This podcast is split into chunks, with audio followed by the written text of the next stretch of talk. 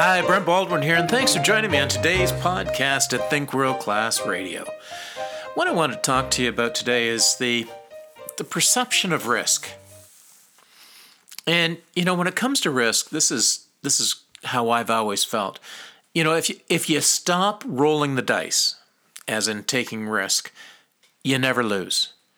The downside to that is that you never win either. Life is risk.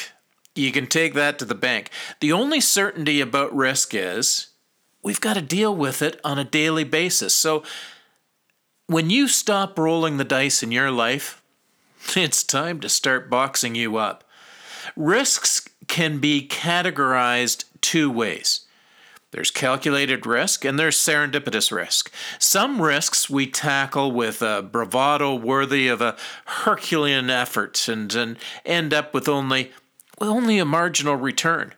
There are risks we pursue with an expectation of a bounty that's equal to the riches of Solomon, only to realize those riches had long since vaporized or were never there.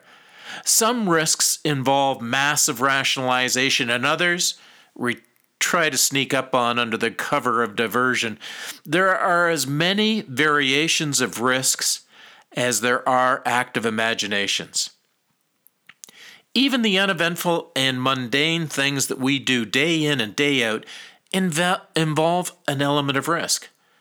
Small risks equals little return. This equation is fine for most things, engaging us on a daily basis. As a matter of fact, it's expected.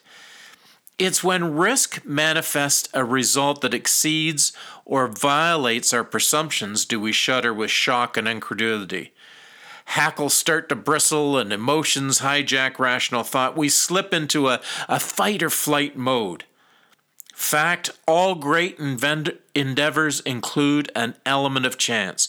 The greater the reward, the greater the risk we need to manage.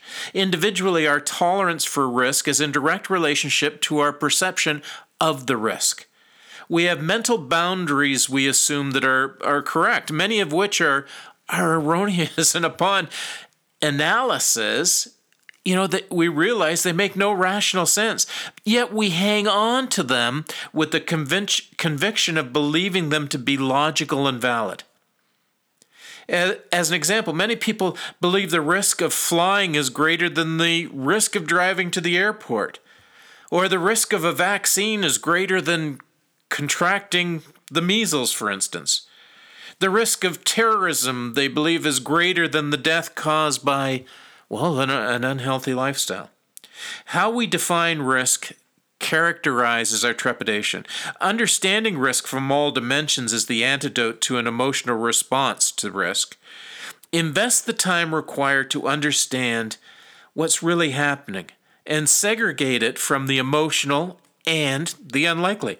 Formulate your response based on reasonableness, then let logic supersede the emotion and pursue and proceed based on fact, not fiction. Prepare in proportion to the potential risk return the risk represents. Let the benefits determine your investment. Be willing to challenge the status quo. Be the author of your destiny. Understand risk. And think world class. You have a great day, and thanks again for joining me. I'm Brent Baldwin. Have a world class kind of day. Bye now.